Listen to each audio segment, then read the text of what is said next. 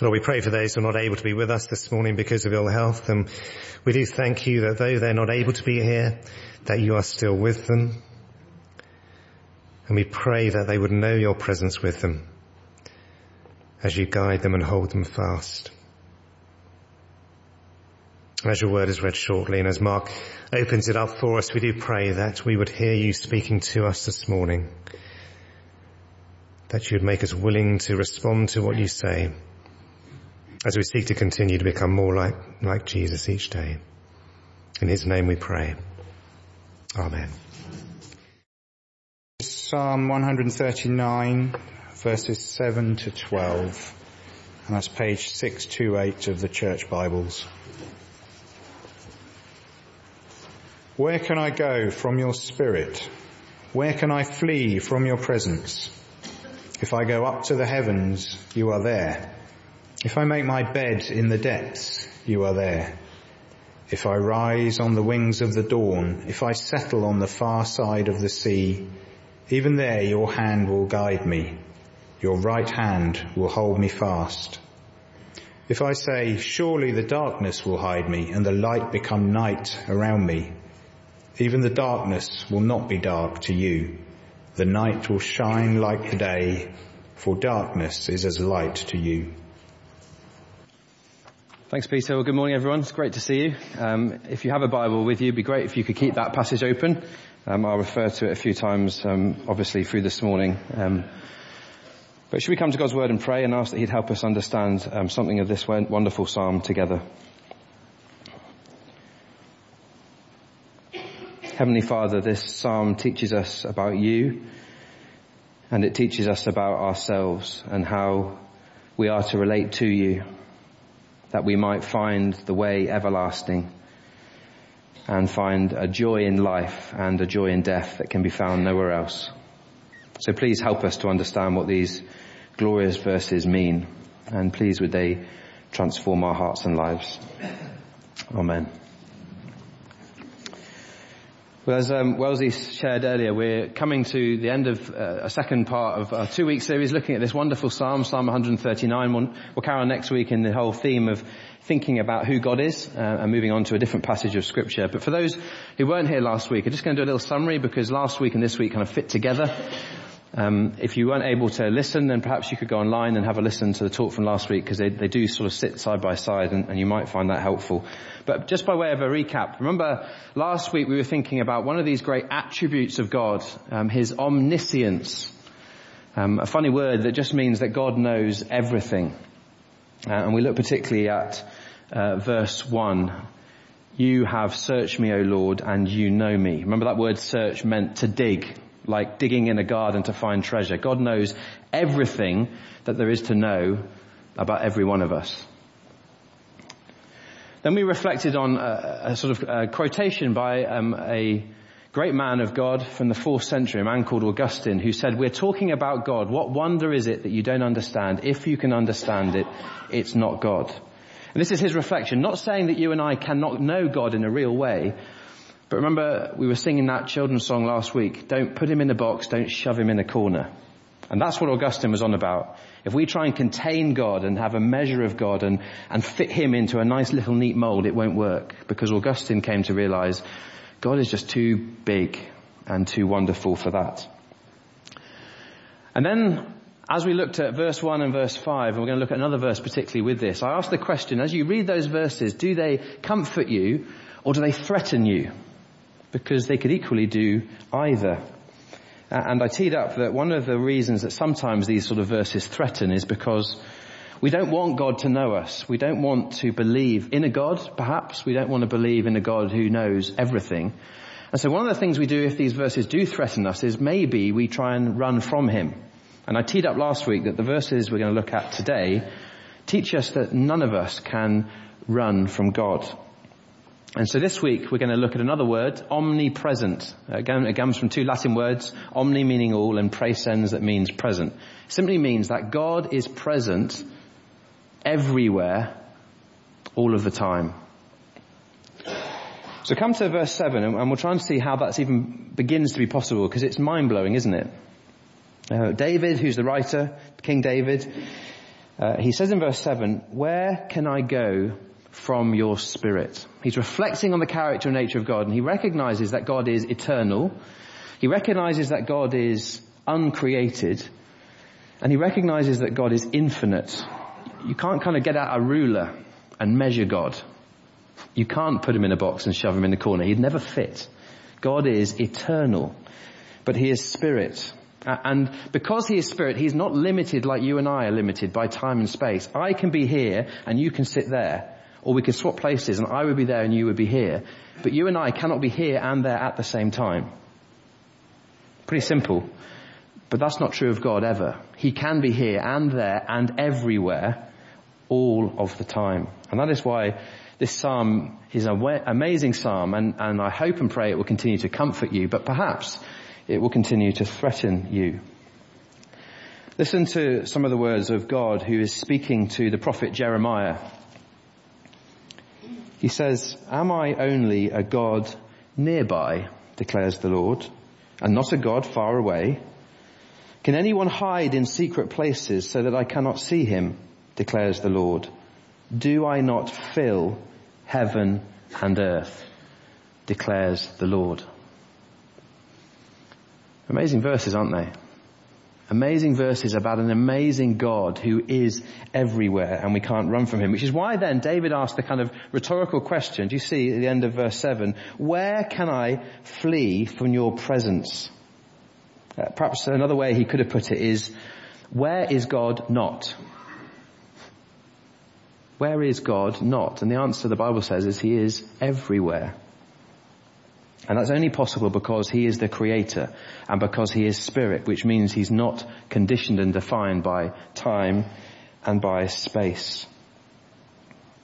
Do you remember last, two, uh, last week, verse 2, which I said I hope is a comfort to you. Um, you know when I sit down and when I rise. And one of the kind of illustrations or applications I gave of that is there will never be a time in your life when a tear runs down your face and God doesn't see it.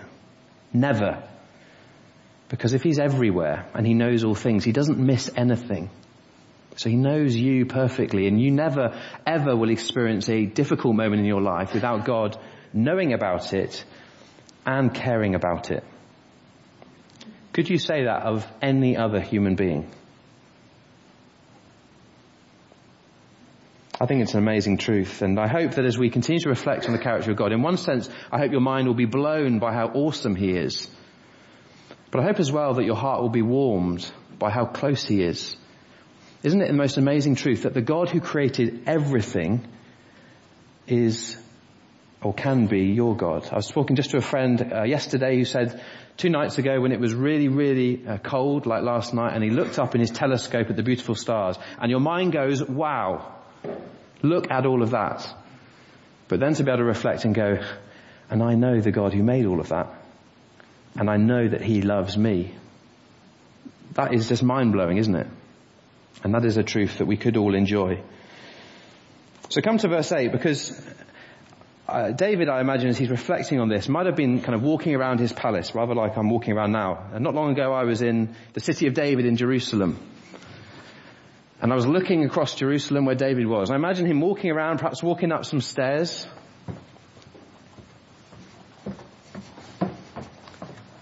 And as he's pacing around his palace, he asks the question, if I go up to the heavens, God, you're there. And then I imagine him walking back down again and trying to wrestle with these amazing truths of who God is. And he says, listen, if I go if I make my bed in the depths, God, you're there. And he keeps walking around his palace, reflecting on these amazing truths. And he walks over to one side of his palace and he says, if I rise on the wings of the dawn, it's a reference to the east. God, you are there. And then he goes to the far other side of his palace. If I settle on the far side of the sea, you are there.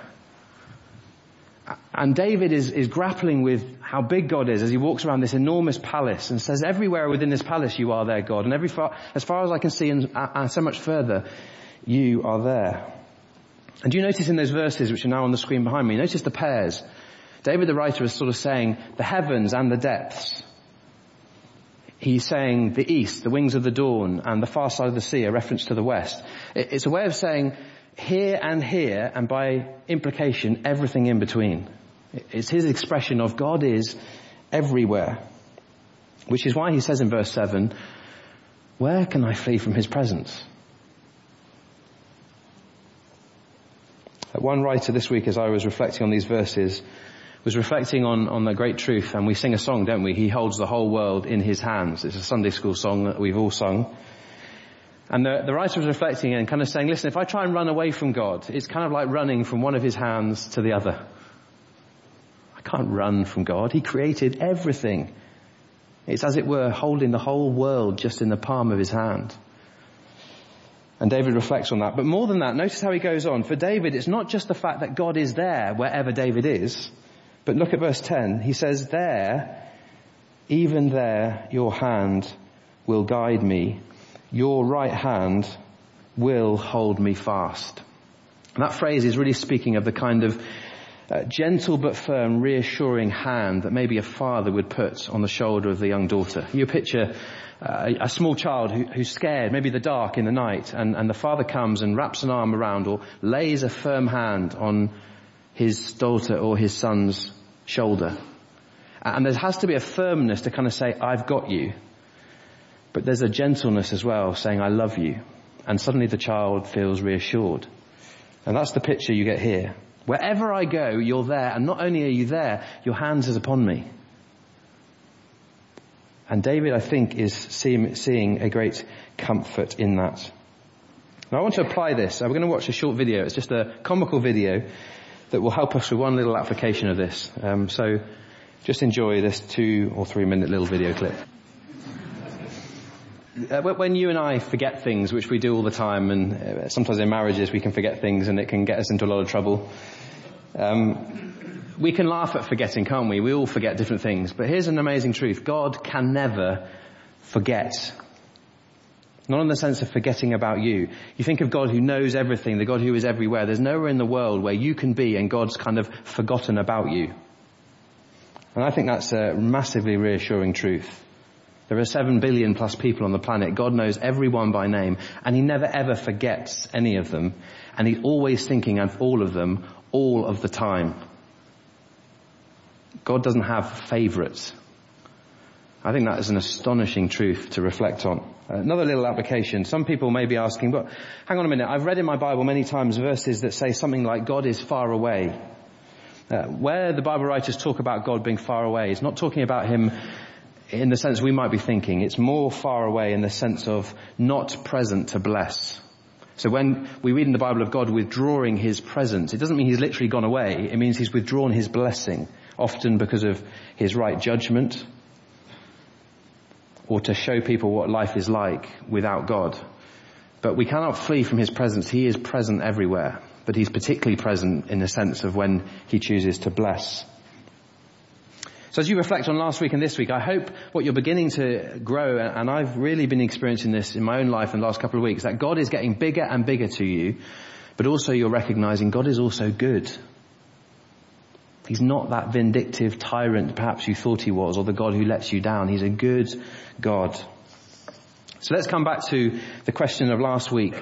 Verse 1, verse 5, does that comfort you? Does that threaten you? Let's chuck into it too. Verse 7, that's at the bottom there. As you read that verse, uh, where can I go from your spirit? Where can I flee from your presence? Does that comfort you? Or does it threaten you?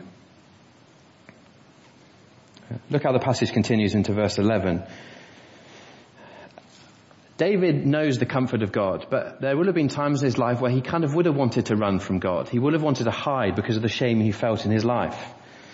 Uh, you reflect on, uh, on when do robbers and assassins carry out their work? They always carry it out at night, don't they? Why? Because they cannot be seen.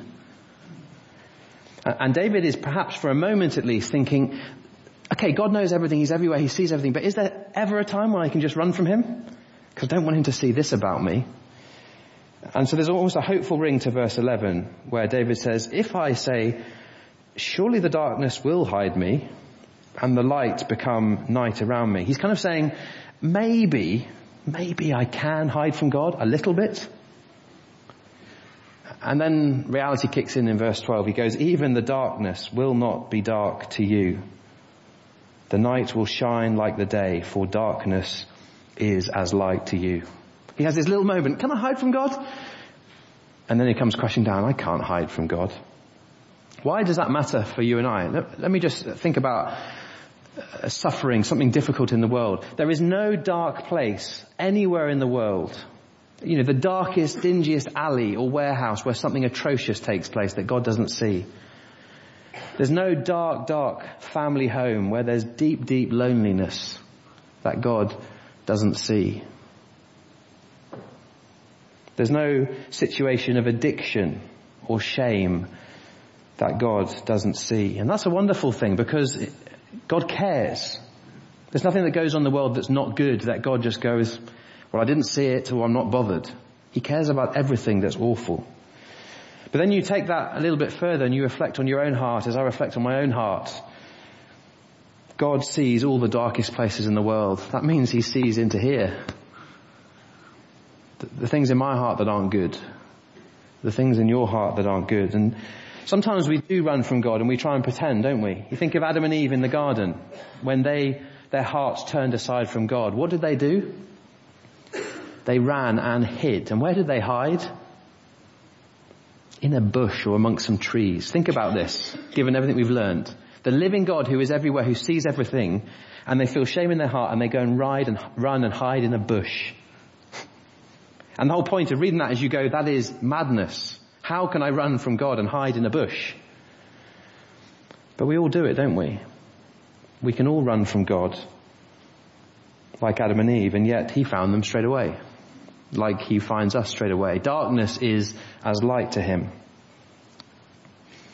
So as we pull together some of last week and this week, I've just got three short little things I want us to think about together, which I hope will leave you with comfort. The first one is thinking about the presence of God. Is this truth? I think this psalm teaches that you can run from God, but you can't hide. Think about the loving God who we, we, we speak about many times here, created you and me for a relationship with Him. Because He loves you. Because you're not an accident, you're not a mistake. He wants you to be in a relationship with Him, not to restrict you, but to flourish and help you to enjoy Him and enjoy life. And He sees everything. He sees everywhere because He's present everywhere. Which means He sees into our hearts. And when He sees into our hearts, He sees things that aren't perfect, the things that aren't good. And, and it's, it's like God takes open our heart and He rips it open to expose everything that's in it. And we thought about that last week. And that's kind of terrifying, isn't it? And humiliating. And I don't want Him to see into my heart, but the reality is He can. But there comes a problem then because He's created me for a relationship, but I've got this heart that's been ripped open. He sees what's inside it. And the things that inside it are bad. And I can't then just walk into the presence of God because He is perfect in every way. And I'm not.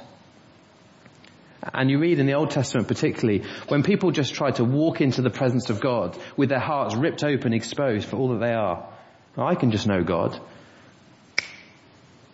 They died instantly.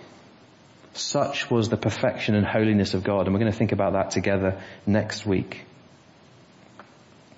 I think it's an incredible truth that the presence of God means that you and I can run, but we cannot hide. It's terrifying, but it's also wonderful. Uh, a little quote from C.S. Lewis from uh, the Chronicles of Narnia. I've shared this before from the front. Susan is talking to Mr. Beaver. And Mr. Beaver says, Aslan is a lion, the lion, the great lion. And Susan replies, oh, I thought he was a man. Is he quite safe? I'd be rather nervous about meeting a lion. Safe? Says Mr. Beaver. Who said anything about safe? Of course he's not safe. But he is good.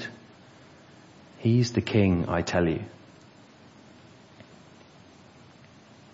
When you reflect on what's on the screen, the presence of God, you can run and you cannot hide. You probably feel unsafe.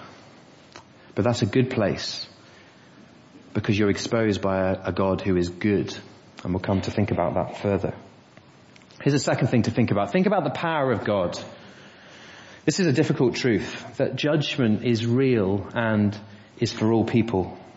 Yeah, to help illustrate that, let me show you um, a few verses from the book of Isaiah. God is speaking about his people and the way these verses come is there's a kind of question from God, then there's a call from God, and then there's an explanation of the reality. Here it comes. Notice the question from God. Who among you fears the Lord and obeys the word of his servant? Then comes the call from God. Let the one who walks in the dark, who has no light, trust in the name of the Lord and rely on their God. But then comes the reality, and this is something that saddens the heart of God. But now, all you who light fires and provide yourselves with flaming torches, go. Walk in the light of your fires, of your torches that you have set ablaze. This is what you shall receive from my hand you will lie down in torment. These are really, really hard verses. But what God is saying is, if you choose to live your life, if I choose to live my life without God, and as it were, I don't walk in His light, but instead I have my own torch, trying to find my own way in His world, I can go alone, I can do it my way. He just says, it won't work, because you can't run from me. And that word there that is torment, it's really a word that's used elsewhere in the Bible. It simply, it speaks of separation. And the reason that God can describe separation from Him as torment is because He as creator is the source of everything that's good. And if I become separated from that, of course I'll be in torment. Because I'll enjoy nothing good. And God here is warning His people saying, I don't want you to experience that. I want you to experience what is good. And what is good is found in relationship with me. Think of another verse in Hebrews chapter 4. Nothing in all creation is hidden from God's sight. Everything is uncovered and laid bare before the eyes of Him to whom we must give account. That's one of the great realities of life that we have to give account to the God who made us. Now I know this, the whole thing about the anger and wrath of God is, is kind of difficult truths. I, I was reading a brilliant uh, writer, this lady this week really helped me with this. So just listen to her words. If we are resistant to the idea of the wrath of God, perhaps we ought to pause and reflect the next time we are outraged by something. About property values being threatened, or our children's educational opportunities being limited, or our tax breaks being eliminated. All of us are capable of anger at something. God's anger, however, is pure. It's not an emotion that flares up from time to time as though God had temper tantrums like a child. It's a way of describing his absolute anger against all that is wrong and his coming to set things right. Have you ever been to London and uh, seen the Old Bailey? And on top of the Old Bailey is Lady Justice, and there she is on the picture. And notice what she's got. In one hand, she has a set of weighing scales. In the other hand, a sword. How does the Old Bailey work? A person who's been arrested is placed on the scales, and if they're found wanting, what happens? The sword of justice strikes them. And we would all say that's a good thing. Our prisons are a good thing. The justice system is a good thing. Our police officers are good people most of the time. Justice, we all say, is a good thing. Why? Because when something is unjust, not right, we say it should be punished. We don't want criminals to run loose in our country. But suddenly, when we are placed in the scales, we suddenly go, I don't like the wrath of God now. It doesn't make sense, does it? And actually, we should see that the wrath of God is a loving thing. It's a function of His holiness. It tells us He is utterly, utterly committed to dealing with everything in the world that is not right. And you'll sit there and I'll stand here and I'll go, I don't like what is not right and I want it dealt with. And God says, I will deal with it. But that means I've got to deal with you too. But here's the glorious truth because it doesn't end there and the Christian faith does not end there and the gospel does not end there. Here's the great thing that we see at the end of this psalm. Yes, the presence of God is all consuming. You can run, but you can't hide. Yes, the power of God means that judgment is real and that it's for all of us. But here's the amazing truth. Think about the protection of God. Jesus Christ, our great rescuer. It's because God sees everything and because God is everywhere that we can find protection in Him. I don't know if you noticed in our little psalm, if you have your Bible there, just flip back to it. We're not looking at the whole of the psalm. We've just finished at verse 12, but jump to the end of the psalm and notice how it finishes. Because the psalm began, verse 1, where David says, You, God, have searched me and you know me. And he's humbled by that truth. But at the end of the psalm, he asks God to search him. Look what he says. Verse 23, Search me, O God, and know my heart. Test me and know my anxious thoughts. And no doubt some of those anxious thoughts are David when he recognizes that his heart's been exposed. But look at how it ends, and I think this is wonderful. David prays to God and says, see if there is an offensive way in me, and lead me in the way everlasting. And friends, that way everlasting is the way of Jesus Christ because he himself, when he walked this earth, said in John chapter 8, I am the light of the world. Whoever walks with me will not walk in darkness, but will have the light of life. You think of that picture atop the Old Bailey, the scales and the sword. And when our heart is wrenched open, we recognize that we need to be on the scales. We recognize that we actually deserve the sword. But the incredible truth is God is so utterly committed to every one of us that he doesn't let us sit on the scales. Instead, a person sat on the scales whose heart, when it was ripped open, there was nothing impure in it. Nothing. But he went and stood on the scales, though he didn't deserve to be there, and God's sword of anger fell on him, so that it doesn't have to fall on you, and so that it hasn't got to fall on me. And therefore, as we sang in a song earlier, to reject that is to reject the most amazing example and truth of love that you could find anywhere in the universe. What God wants to do with this psalm is expose our heart, and we don't like it. But then he wants to heal our heart. Lead me in the way everlasting. There's a story in the Bible told of a young man who, as it were, would perhaps reflected on a psalm like this and didn't like the truth of God knowing everything, didn't like the truth of God being everywhere, and so he ran away. He left his father and he ran away. And he went his own way. And, and to start with, perhaps it wasn't particularly immoral, it wasn't particularly bad, he just didn't want God in his life, he didn't want his father. He turned his back on everything and he went off to a distant land and to start with it was all fine and then gradually the things that he set his heart on that would satisfy him never really did satisfy him. The things he set his hopes and dreams on never really fulfilled him. And so he started pursuing other things that maybe would give him the satisfaction, squandering the money he had, fulfilling sexual fantasies and living with prostitutes. Maybe that is where I'll find joy, he thought. And he never did. It always just spat him out the other side and he was always discouraged. He was always hopeless. And this man eventually had nothing. And he recognized that going it his way, rather like Isaiah 50 when he took his own torch trying to light his own path, it wasn't working. And there's this beautiful line in that story, and you'll know the story I'm referring to, many of you. It comes in Luke chapter 15. The verse, the verse reads this, Then he came to his senses. It was like a moment where he laid down the torch and another torch went on, but in his mind, and suddenly he could see for the first time, and his heart was warmed, and he thought, I'm to go back.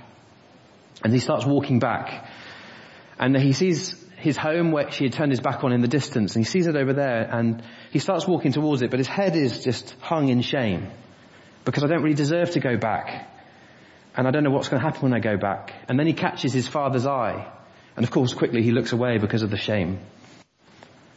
But they keep walking further and closer together. And then he sees his father and he hears the patter of his father's feet and they're speeding up because his father's running towards him. And guess what? His father never ran. His father's running towards him and now he starts getting scared. He looks and he expects to see in his father's eye anger. He's going to make his son work. He's going to pay his son back. He's going to cast him out of his presence. He's going to say, turn around, go back. You don't deserve a second chance. But the closer he gets to his father who's running even faster now, he suddenly sees this big smile on his father's face. And it's like everything goes into slow-mo. Rather like you see on the films.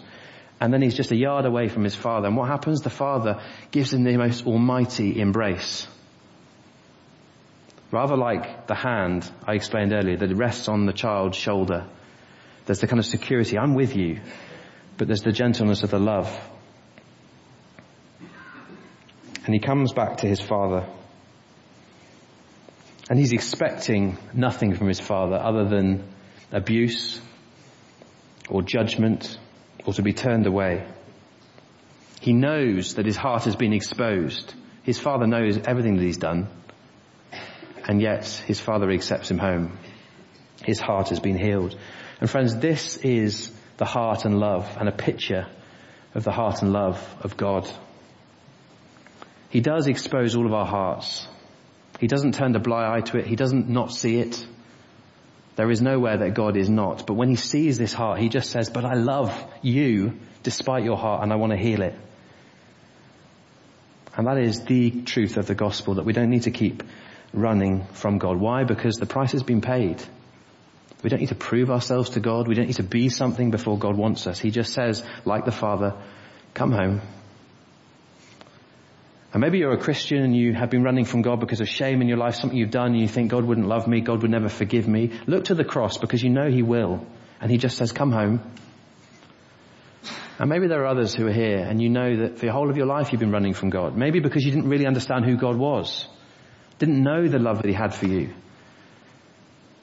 And He's just saying, come home because I love you. And the choice is, will I take up that offer or will I continue my own way with my own torch? But we know where that leads, and it leads away from everything that is good. Friends, this offer of the way everlasting is a gift that cannot be earned, but a gift that God holds out to every single one of us because He loves us. And it's the gift that is utterly life transforming if we'll receive it for ourselves. Just going to ask um, Wellesley, to, as we're seated, to read the verses we've looked at from Psalm 139, just to give us a chance to reflect on these glorious truths.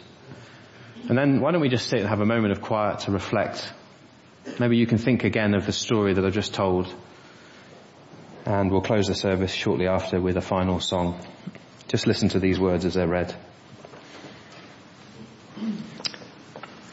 God, investigate my life. Get all the facts firsthand I'm an open book to you. Even from a distance, you know what I'm thinking. You know when I leave and when I get back. I'm never out of your sight.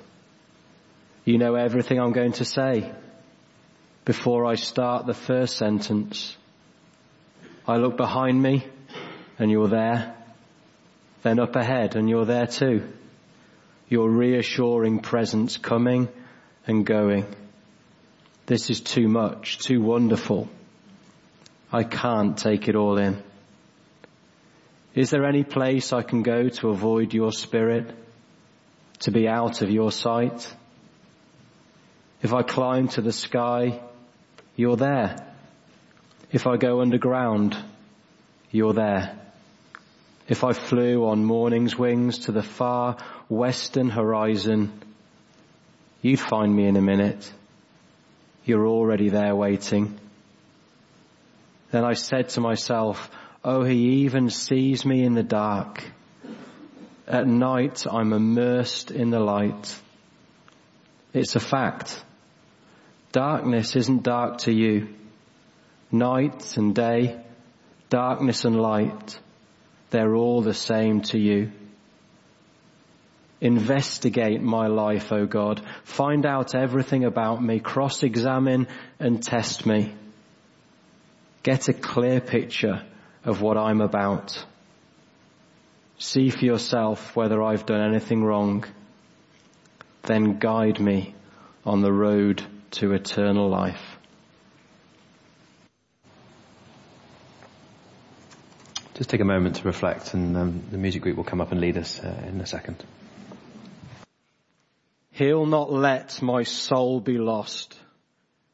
His promises shall last. Bought by him at such a cost.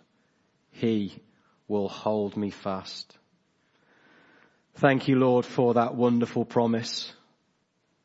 that your powerful right hand with which you created the world will hold us fast through all life's challenges and trials and realities. We're held in the all powerful, all knowing, all present hands of a loving Heavenly Father. Please send us out into the week ahead safe in the knowledge that you go before us, that you lead our way, that you dwell within us, in our hearts by your Spirit, and that your hand will hold us fast. And we pray all these things for Jesus' sake.